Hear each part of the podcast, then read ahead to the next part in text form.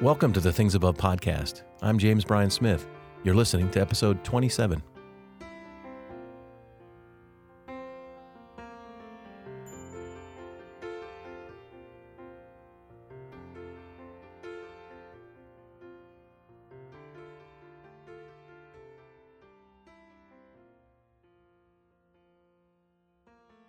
If you missed the pilot episode or this is your first time listening, this is a podcast for what I call mind discipleship. It's a podcast for those who want to set their minds on things above. That's where the name of the podcast comes from. Colossians 3 1 and 2. Set your mind and your heart on things above. Proverbs 23 7 states it clearly For as he thinks in his heart, so he is. And that's why we need a steady intake of thoughts from above. If we want to live an above kind of life, we need to fill our minds with thoughts from above. Today's thought from above is this shame is self betrayal. Now, I've talked about shame before, back in episode 18, but I want to take a little different angle on it because it's such a pervasive and persistent problem for so many. So let me begin with the question What is shame? Shame is feeling bad about who we are. Guilt, in contrast, is feeling bad about what we've done. Now, guilt can be a good and healthy thing when we've done something that's truly wrong or bad or sinful. We ought to feel guilty about it. For example, if I tell a clearly intentional lie to someone, I should feel guilty about it. And if for some reason I don't feel any guilt, well, something's wrong. Guilt can be helpful because what it does is, is it allows us to make amends or to change our behavior. That's why we have the human capacity called guilt, I believe. It can be good. Now, I do need to say one little thing about that. Sometimes guilt can be unhealthy. I'm thinking here of someone whose actions were in no way intentional, but caused or at least allowed for something bad. For example, let's say a parent bought their 16 year old a car, and that child was then badly injured in an accident in that car. In this case, many parents would feel some guilt. Wow, you know, if I hadn't bought that car, the accident wouldn't have happened. It's all my fault. Now, that's an example of bad guilt because the parent in no way intended for the accident. Buying the car may have and likely was a loving act. So that would be bad guilt. Another kind of bad guilt would be if you've actually made amends and you've tried to change and you're still feeling bad for that thing that you've done. So it can be good, it can be bad. But let's go back to shame. Shame is always bad because what shame is, it, it's feeling bad for who we are. And trust me, there is a lot of shame going on in this world. Certainly true for many Christians. There's a, a way of sharing the gospel, for example, that's actually based on shame. It's what I call a shame based, fear driven gospel. It goes something like this You're a terrible sinner. You deserve to burn in hell.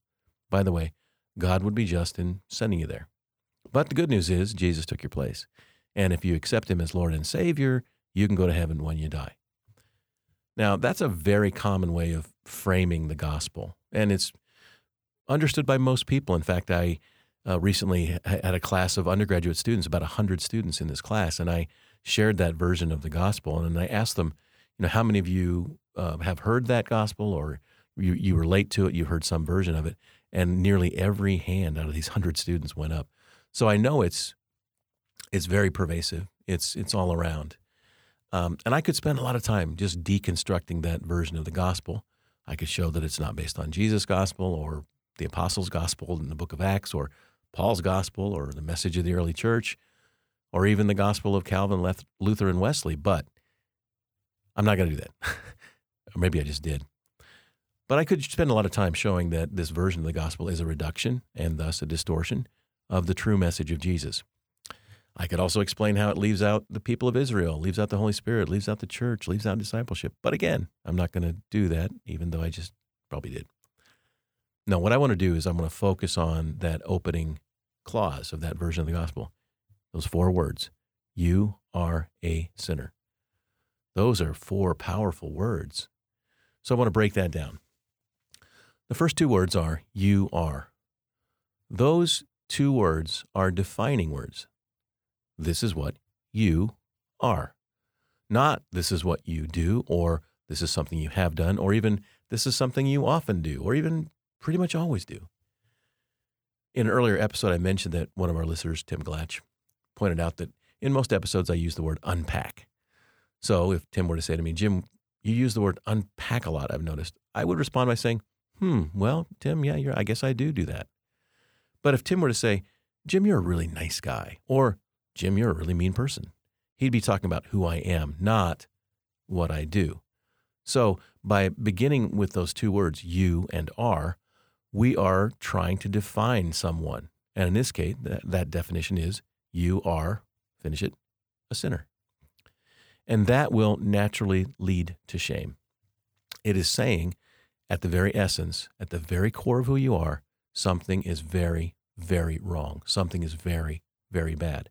And that, I believe, is an act of betrayal, which is why our thought from above today is shame is an act of self betrayal.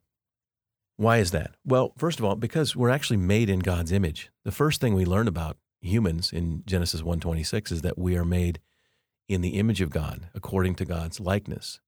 So we are first and foremost God's workmanship. We are God's beloved.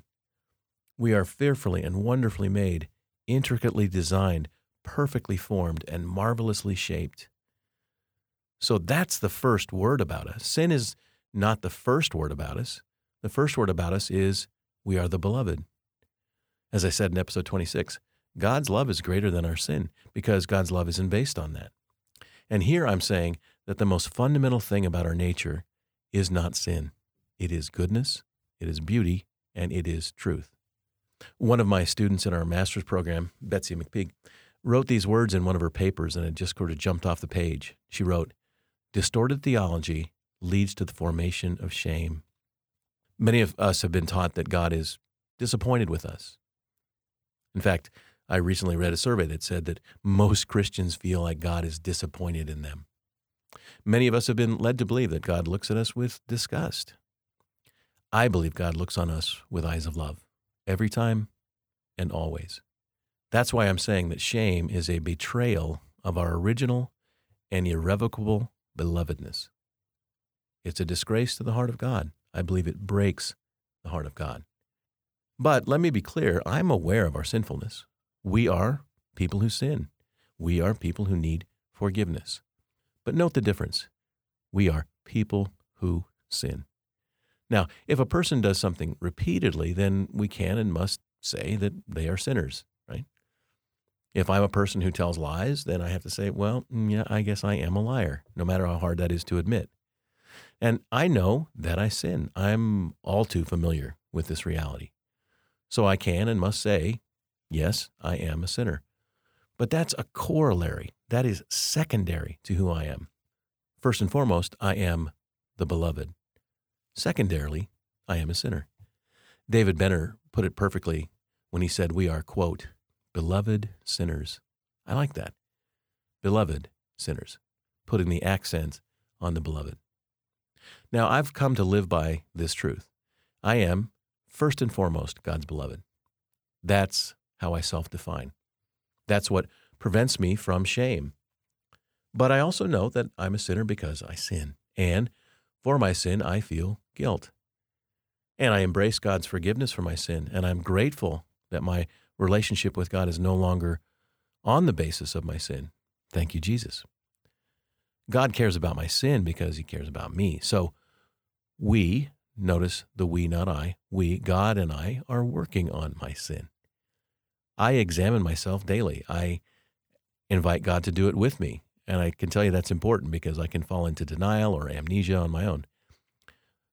But as I and with the Holy Spirit go through a day and I call to mind some sin I committed, maybe it was a lie, maybe it was a time I was impatient, maybe it was when I judged another person. We, the Spirit and I, talk about it. You see, what God cares about is not so much that I sinned, but why I sinned. And that's why the work of formation is difficult. But I will not let shame have its way in my soul. I know who I am, the beloved. I know who you are, the beloved. I implore you, don't betray yourself and let shame destroy you. That's all shame does. It doesn't heal, it doesn't improve us, it only destroys, and it's based on a lie. You are an irreplaceable gift. You are God's beloved. And as I said in the previous episode, even on your worst day. I hope you join me next week for episode 28. Until then, you can find me on Twitter and Facebook at James Bryan Smith, and you can learn more about this podcast at apprenticeinstitute.org. If you enjoyed this episode, please share it with a friend. And you can also subscribe, which means you'll get them automatically each week. My hope, as always, is that one day if you're asked, What's on your mind? your answer will be, Things above.